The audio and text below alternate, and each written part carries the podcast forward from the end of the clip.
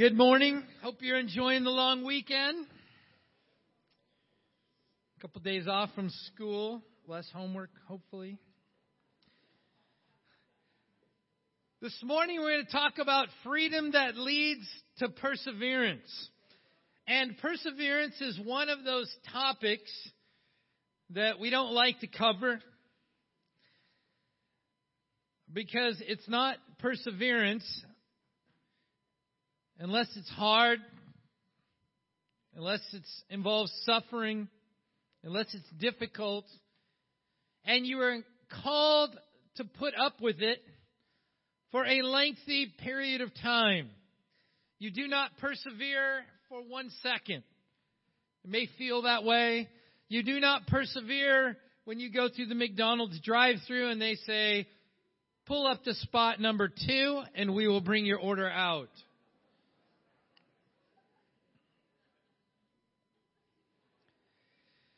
I know that each one of us comes to church this morning with things in our life requiring perseverance. It may be a relationship issue. It may be health related. It may be money. It could be anything. It could be something that you're trying to change in your life. You've wanted to change year after year, and you're frustrated that you haven't got to the point that you want.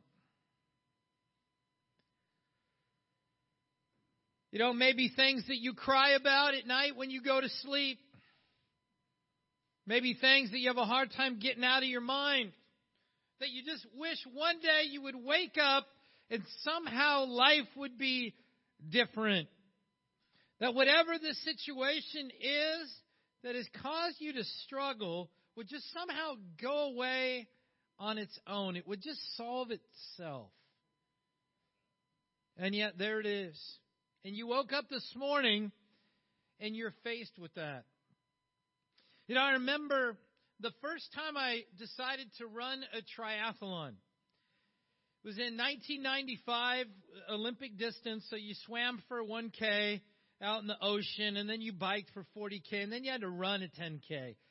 And the hardest part for me was the running, because I liked to bike, I was a good swimmer, not particularly good at running, but you get off the bike, and all the blood is uh, in your quads from cycling, and now you need it all in your hamstrings to run. So you're running, and you literally feel like you've never run before. You have noodle legs. And I remember running in the finish line with Seaport Village in San Diego. So it was a really beautiful setting and it was a beautiful morning. And I'm I'm trying to run and if it was videotaped, you'd go, you call that a run. It was my best effort at the moment. And I remember getting to about a mile and a half and I'm just like, I've had enough of this. Judah thought that was funny. Uh, and I stop and I, I start walking fast. And this old guy came up behind me and he's like, We're all in pain. Get going. That's all he says. So I did. And I hobbled and limped and and survived. And I remember laughing, uh, like, you know, it's been over 20 years, and I still remember that one liner. We're all in pain. Get going. You know, and the writer of Hebrews is going to get to that point in our discussion on perseverance, but sometimes it's just good to put life in perspective. Because we often think life should not require perseverance, especially if we become a Christian. Then everything's supposed to be, you know, just be uh, paved with gold and no hardship. And so when we go through difficulties, we ask the question, what's wrong? What matters? What's like what what is wrong with God? What's wrong with Christianity? What's wrong with my faith? What's wrong with who I am? And the Bible is simply saying, nothing. You just need to persevere. But we don't often start in that place. But the Bible has some great answers for what to do when you're in those moments that require perseverance. So, we're going to be in Hebrews for the entire sermon. So, we're in Hebrews chapter 12, verse 1 to 3. It says, Therefore, since we're surrounded by such a great cloud of witnesses, let us throw off everything that hinders and the sin that so easily entangles. And let us run with perseverance the race marked out for us, fixing our eyes on Jesus, the pioneer and perfecter of faith. For the joy set before me endured the cross, scorning its shame, and sat down at the right hand of the throne of God. Consider him who endured such opposition from sinners, so that you will not grow weary and lose heart.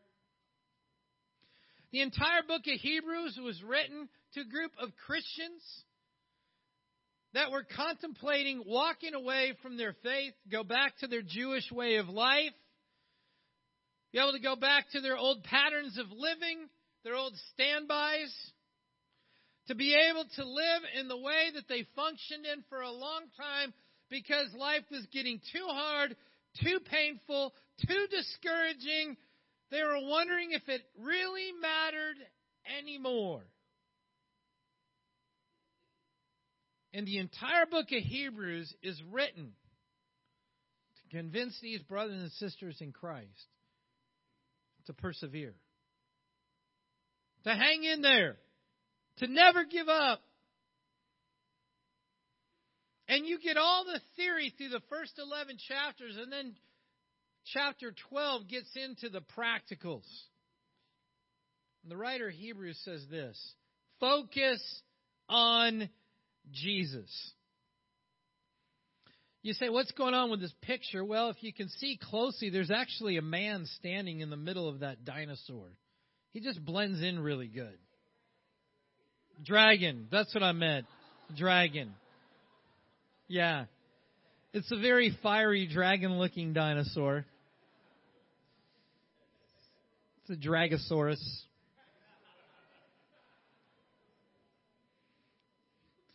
Thank you, teams, for being really on top of it. That's awesome. It's awesome. But there's a man standing in the front, in the middle of the dragon.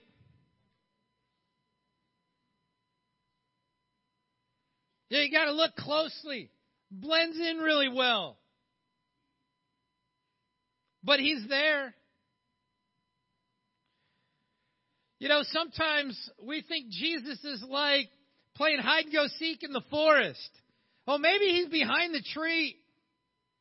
Maybe he just blends in so well that I have a hard time seeing him. You know, the fact of the matter is, when you don't know Jesus, the world actually views this picture like Jesus. Oh, he's just kind of like another path to God. He's just like all world religions. Everybody's basically the same. Jesus is just this, you know, certain flavor of living the good life. But yeah, you know, it's pretty much a Santa Clarita life. Jesus just kind of in there somewhere. You got to see him. You know, you just got to look really closely, and then you'll be able to catch a glimpse of Jesus. Let me tell you something. That is not the Jesus of the Bible. That is not the Jesus that Arlene responded to when she was doing her Bible studies and knelt down and started weeping. You see, the Jesus that blends in is not a difference maker in your life. He's just kind of there. Oh, that's kind of a cool picture. He's in there somewhere. That is not the Jesus of the Bible. And too often, one of our biggest problems is that we're called to focus on a Jesus, but we don't even know the Jesus that we're called to focus on. So we're trying to focus on the wrong thing. You ever been looking off at the horizon and somebody goes, Oh, hey, do you see that? And you're like, See what? That. What's that? And they describe what it is, and you're looking and you're like, I don't see anything. And they're like, No, you can see it. It's right there. And then eventually you're able to lock in on it, and all of a sudden you go, Oh, it makes sense. I, I totally see it now. But you just weren't sure what it was you were looking at. Well, I want to focus a little bit on Jesus. But I want you to ask yourselves a question Do you really know where to find Jesus? The real Jesus. Do you look to him? You say, what does that mean? Do you look to him? Let me rephrase it. Is he the authority for your life? You see, that's what it means to look to him. That means, hey, what do I do? Jesus, what should I do? Jesus, you tell me. Your words will define me. That's what it means to look to Jesus. See, you can know where to find Jesus and never look to him. You ever put something in your calendar, but then you were still surprised? I mean, I could name names. We have church events that we hand out a four month paper calendar. And then we have two different electronic calendars that you can subscribe to so it just comes up on your phone. And then we make we make public announcements. And then well, people go, "Oh, I didn't know we were having that event." You see, because having it posted and looking at it so you lock in are two different things, right? So do you look to him? Then do you stay focused on Jesus? You see, you can look to Jesus, but then as soon as life gets difficult or overwhelming or you're tired, you look away to your go to methods. You go back to anger. You go back to being detached. You go back to what's popular at school. You go back to the old way of living. Not because you don't know where to find him. And not because you weren't looking at him. But as soon as the wind and the waves come, you didn't stay focused during the turmoil. I like this saying starve your distractions, feed your focus. Point is, be purposeful about looking back to what it is you're trying to focus on. Well, we're going to let the Bible define Jesus, the real Jesus. So, Hebrews chapter 2. Hebrews 2 says this in verse 10, talking about Jesus. It says, In bringing many sons and daughters to glory, it was fitting that God, for whom and through whom everything exists, should make the pioneer of their salvation perfect through what he suffered. Then down in verse 17 and 18, it says, For this reason he had to be made like them, fully human in every way, in order that he might become a merciful and faithful high priest in service to God, and that he might make atonement for the sins of the people. You know, in verse 10, it says that that the pioneer and perfecter of our faith had to be made perfect through suffering. And this word perfect, it's it's completion. It's like when you're working on a big project and you finally finish it, so it's done. There's no further work to be done. That's this word uh, perfect. So it doesn't mean that Jesus lived an imperfect life and then he suffered, and now all of a sudden he's a new and improved Jesus. It just means he reached the point of completion. For what? suffering made him fully qualified to be the high priest for us, to make atonement for us, to be merciful. You know, you think about the concept of mercy. Mercy is when you are extending grace to a person, you're extending forgiveness. In a scenario where they have blown it, they have fallen short, they've sinned, they've hurt you, they've disappointed you, and you could judge. But instead, you show mercy. You know, I remember when I was a young Christian and I was in Toronto and you'd see a lot of children everywhere. And I remember, and, and you see a child, you know, sass their mom.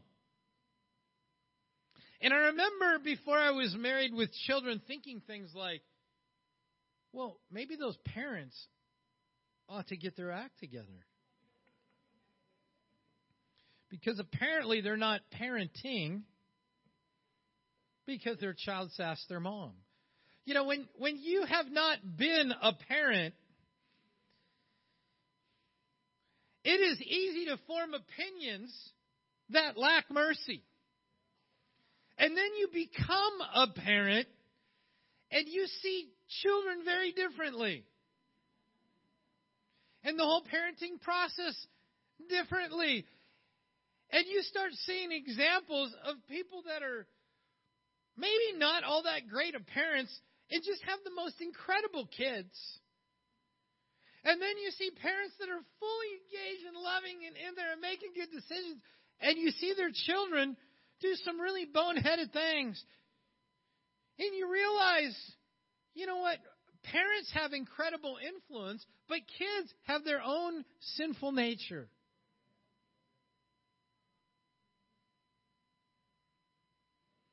And so you start realizing, oh, yeah, maybe I need to evaluate life differently. Maybe I not should not, you know, form my opinion so conclusively because I haven't really lived life in those shoes. You know, I remember when when our children would go through difficult times, and I remember talking with John Mantle, and he goes, "Ron, this is going to make you a better minister." Because there's things that you will only learn by going through it. And I said, John, I don't want to learn that way. I want you to write a book from DPI, and then I will read it, and I will take good notes, and I promise you, I will learn from what you share. But his point was this. He said, Now, you're going to become a better minister. You're going to be a better Christian. And Jesus was going to become a fully qualified high priest. Merciful. Because of what he suffered. Go a little bit later in the book to uh, Hebrews chapter 5, verse 7. During the days of Jesus' life on earth, he offered up prayers and petitions with fervent cries and tears to the one who could save him from death. And he was heard because of his reverent submission.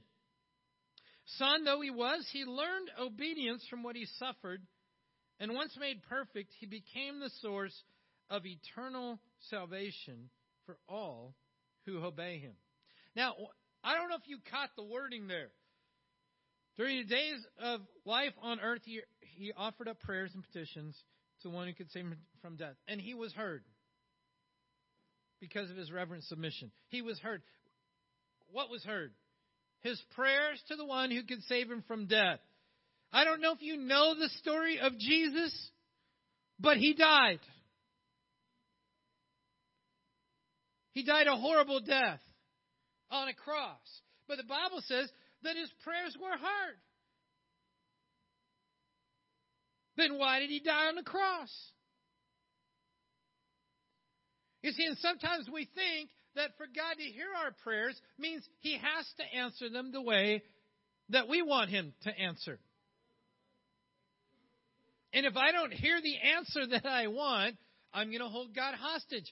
I'm going to pout. I'm not going to come to church. I'm not going to help anyone. I'll come late and leave early. Because God didn't answer the way that I wanted.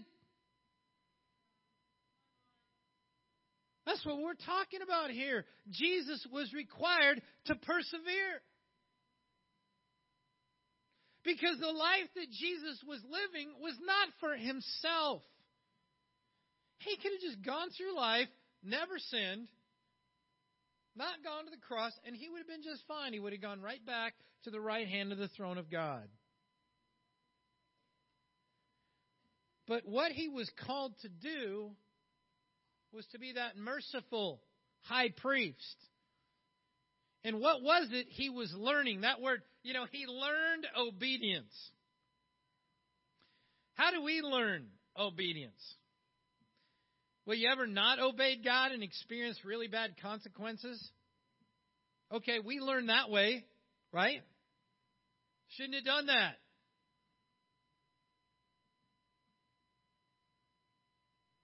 Shouldn't have had a fit of rage. Lost my job, hurt my wife, hurt my kids. Shouldn't have done that. We learn. Do you realize Jesus never learned because of a consequence of his disobedience? Think about that for a moment. And that word learned means it became apparent to him.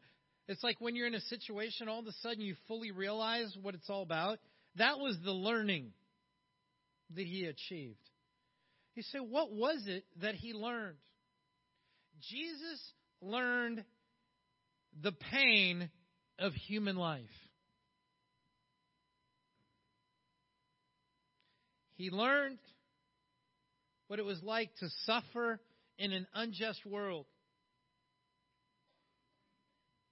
He learned what it was like to be hated. He learned what it was like to be abandoned. He learned what it was like to be sinned against. He learned the pain of living the human life. Now, not because he sinned like we do, but he's merciful because he was made like you and I in every way.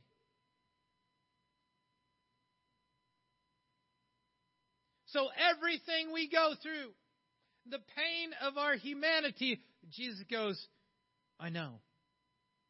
I get it. I'm with you. I love you. I believe in you. I know you can do better. Hang in there. Don't give up. I didn't quit. I went to the cross. Look at me. You see, when you look at that Jesus, when you focus in on that Jesus, that's a whole different response. You see, when you look at Christianity as a self help program, you're not looking at Jesus, you're looking at yourself. Hey, what am I going to get out of this thing? If I become a Christian, what's my benefit package?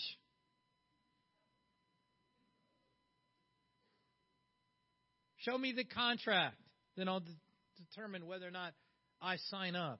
That's why people study the Bible. And they and they struggle surrendering because they're not looking at Jesus, they're looking at themselves.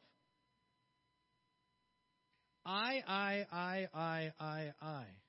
How about Jesus, Jesus, Jesus, Jesus, Jesus? You see, when you live an I lifestyle, man, you're weak in your perseverance and you're tempted to quit and you're evaluating the outcome, just like the people in the book of Hebrews. And the writer of Hebrews says, Fix your eyes on Jesus. You know where to find him? In the scriptures. You got to study the Bible. You got to let the Bible make clear who the real Jesus is. And then you got to look to him. He's got to be the defining authority for how you live your life. There can't be any buts. Yeah, yeah, I know that Jesus says, but no, that's not looking to Jesus. And then when life gets tough, and it will, and whatever it is you're persevering in right now, and you're tempted to go back to the old patterns, the old ways. The Bible says, no, get your eyes back on Jesus. Stay focused through the pain. He didn't quit. Persevere. That's the Jesus that we look to. Now, go back to Hebrews 12.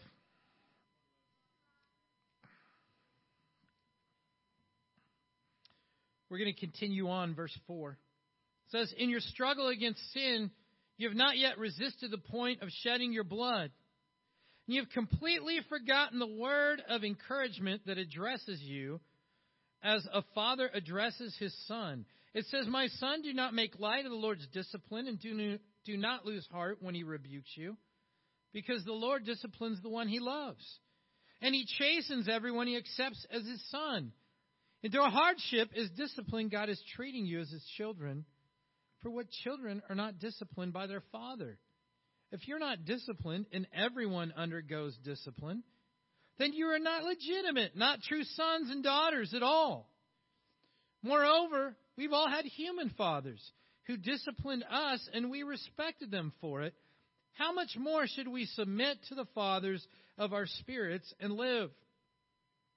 They disciplined us for a little while as they thought best, but God disciplines us for our good, in order that we may share in His holiness. No discipline seems pleasant at the time, but painful. Later on, however, it produces a harvest of righteousness and peace for those who have been trained by it. Therefore, strengthen your feeble arms and your weak knees. Make level paths for your feet, so the lame may not be disabled, but rather healed. I want to focus you on verse 11. It says that no discipline is pleasant at the time. Persevering is never fun. It says, but later on. When's later on? Well, we don't know. It's just not right now. It produces what produces? Your perseverance produces. Your endurance produces. A harvest of righteousness and peace for those who have been trained by it. Now, that word trained in the Greek word is gymnazo. I mean, when you go to the gymnasium. So, point two is we need to train like a gymnast. So I picked a good example. This our sister Chloe Cho right here. Yep. So what the writer of Hebrews is saying, you got to become a gymnast. That you don't need to have the flexibility of a gymnast. But when it says that perseverance is going to train you, this is what is being compared to. So you got to train. You got to get in the gym. You got to work on it. But it says at the end, there will be a harvest. It will produce fruit. So the writer of Hebrews says, hey, you got to look to Jesus, and then you know what? You need to be a gymnast. So that's that's the two points. So what are the practicals? It says, well, you got to gain the correct perspective. I didn't choose the word a new perspective. Because new implies that your old one might be right. No, it's the correct perspective. Well, what's the perspective that Hebrews is talking about here? He's saying, listen, He said, discipline means that God is working on you. That God loves you. You know, he even starts and he goes, Hey, you're alive. You know, this is like a stronger version of what I heard on the triathlon. We're all in pain. Get going. You ever told your sob story to somebody and then you finish and then they tell theirs? And all of a sudden you realize, wow, I'm actually really glad I don't have their scenario. I thought mine was bad. But theirs is way worse. You know, the writer of Hebrews is like, hey, you're still alive, aren't you? He's saying, hey, how'd you like to talk about your hardships to somebody who lost a spouse that was crucified because of their faith? Or maybe a son or a daughter that was killed because they refused to renounce their faith in Jesus. How do you like to tell them your story? He's saying, You haven't resisted the point of shedding blood. He's saying you're alive. He's not saying it's not hard. What he's saying is, it could be worse. You could be called to die for your faith. He says, You're a child of God. God is working in your life. God loves you.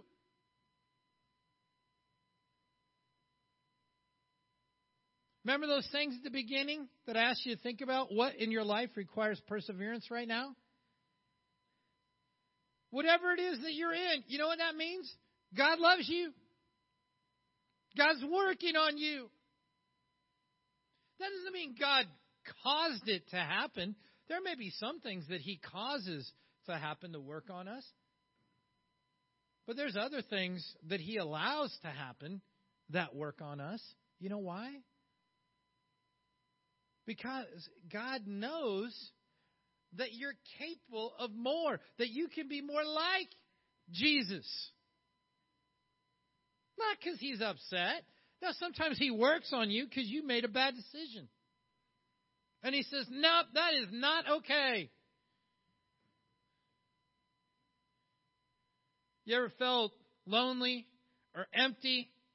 Or I feel like I'm praying to the clouds and they're just bouncing off, and where's God? You know, maybe God invented the first time out. We do it all the time with our kids. You need to go sit in your room. Think about what you've done. Have a little alone time. Maybe God's like, hey, you're in spiritual timeout right now. You need to think about what you've done. You see, the writer of Hebrews is like, listen, if you really see the correct perspective, then you think differently about what you're persevering through right now.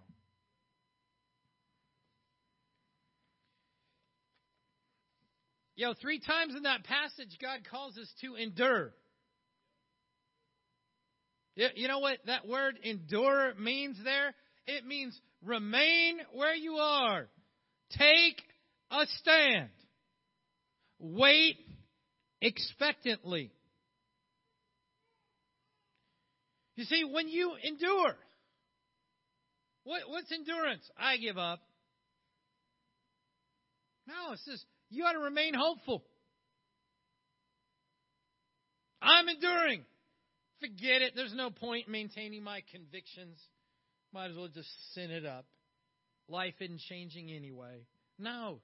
Stand firm. Maybe I should just give up entirely. No. Remain where you are. He says training produces fruit. That means that you just keep going to the gym. And fruit will be produced. Well, there's there's two things that are noted, righteousness and peace. You know, when you're called to persevere, don't you want peace, whatever that thing is? It's like, yeah, yeah, righteousness, man, I just wish I could have peace. That's why that's why that's in there. But it says it's the harvest, it's the fruit of doing what? getting in the gym. You know, then where's our action steps? Therefore, what do we do when we're in the gym? He says, strengthen your feeble arms. You know, I just started going to the gym again. It's been a couple years. I had a gym membership, but when I was in grad school, all my free time was reading and writing. And so I didn't go to the gym, and I'm like, this is just dumb to pay all this money and never go to the gym. I might as well use that money and buy some good food um, which also made me gain weight while I was not going to the gym, but the food was good. Um, but so now I went back in the gym, and my wife made sure that when I got my new membership, that they included. She's a good bargaining person. She made sure that they included six free personal training appointments. I'm like, babe, I, I don't want a personal trainer. I'll just go and ride a bike and do a little bit of stuff. And she said, Yeah, but the personal training is so good and it's free. And so when I signed up, they didn't. She goes, "Well, did you get the six appointments?" And I said, "No." And she goes, "You you got to get those things." So she went in and talked to the head, and they said, "Oh yeah, yeah, yeah, Cheryl, yeah, Ron's supposed to get those things. He's going to be hearing from the guy, Caden, and Caden's a great young man. He's a football player uh, for COC." And so I learned we would have leg day, and then we would have upper body day, and he would just make me do some awful things.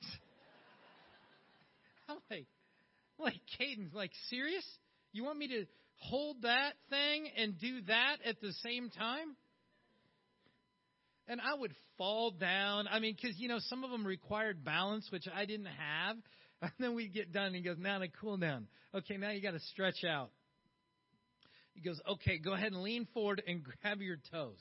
I couldn't get to my knees. And he's like, Are you stretching? And I'm like, Yeah. He goes, Yeah, I used to be like you, but, uh, you know, he's like grabbing the underside of his feet. I'm like, I doubt that, Caden, but you're a really great guy. Um, but then, you know what happens after leg day? Two days later, you try and squat down to pick something off the ground.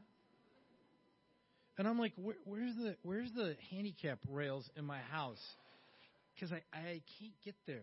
And then after arm day, it's like, you know, you're like, yeah, hi, I'm trying to grab that, you know, and then Caden's like, hey, how'd you feel? I go, two days after the workout, Caden, I was in so much pain, and he just smiled and he goes, good, it's doing its work then. Okay, so strengthen. Your feeble arms. The Bible says feeble arms. Do you know what the feeble means? Things that have become weak through neglect. Oh, where might that have application in our spiritual life? You know, there's things in our spiritual life, our perseverance muscles are weak through neglect. Because we don't want life to be hard. So we quit doing persevering things. And our spiritual muscles atrophied. You know, when it says, and strengthen your weak knees. That's not just saying your knee, you know, tighten up, you know, your IT band and your MCL and your ACL. That's not what's talking about there. It says the knees are bent knees that worship. Oh, wait, interesting. So it's saying that you become paralyzed with the humility that would lead to kneeling. Well, isn't that interesting? I stopped wanting to be humble. I stopped bowing before God. I stopped, stopped kneeling in prayer because I want my life my way, on my terms, on my schedule, with my budget, and I'm not going to kneel. You know, this is what needs strengthening. This is get back in the gym. Take a lesson from Arlen. What'd she say she did? She goes, I went upstairs to my bedroom and I knelt down and wept and prayed. That's what Hebrews is saying. Strengthen the worshiping knees. And then he says, make level paths for your feet. Make. You know what he says? Cause to be. Who's doing the causing? You. Now, you know what we want? I can't change my circumstances. No, you're not supposed to cause to be the circumstances. You're supposed to cause to be how you respond, how you live to those circumstances. The whole point of perseverance is that we can't change the circumstance, but you can change how you live. It says straight pass, level pass. What is it? Upright, correct, true, integrity. Have you compromised your integrity because life got hard? You did, or looked at, or said things that you shouldn't have? You engage in behavior that a year ago or a decade ago you would never thought you were capable of? It says, cause to be. Make level pass. So you can be healed. Healing, restoration, renewal. Yeah, when you're in the middle of trials, when you're in the middle of the call to persevere, the circumstances are not the point. It's what the persevering is forming in you and in me by God's hand. That is the point. See, where are we at? the writer of Hebrews knows. He said, listen, life isn't going to get easy anytime soon. He said, I want you to do two things. He goes, number one, I want you to focus on Jesus. If you're not studying the Bible, you need to get into the Bible with somebody and you need to study out who Jesus is. So you know the Bible Jesus. You know the one that can be merciful. You know the one that can relate to you, who is with you and will show you mercy. And you let Him define your decisions. You let Him define how you're going to live. And when life gets tough, don't look away. The writer of Hebrews says, second thing, hey, get in a gym. Be a gymnast. Get trained. Get strong. Make level pass. You got a choice. God is moving and working in your life and in my life. And sometimes what we want is freedom from having to persevere. No. It's freedom that leads to perseverance. It means that because you're thinking correctly, you successfully endure.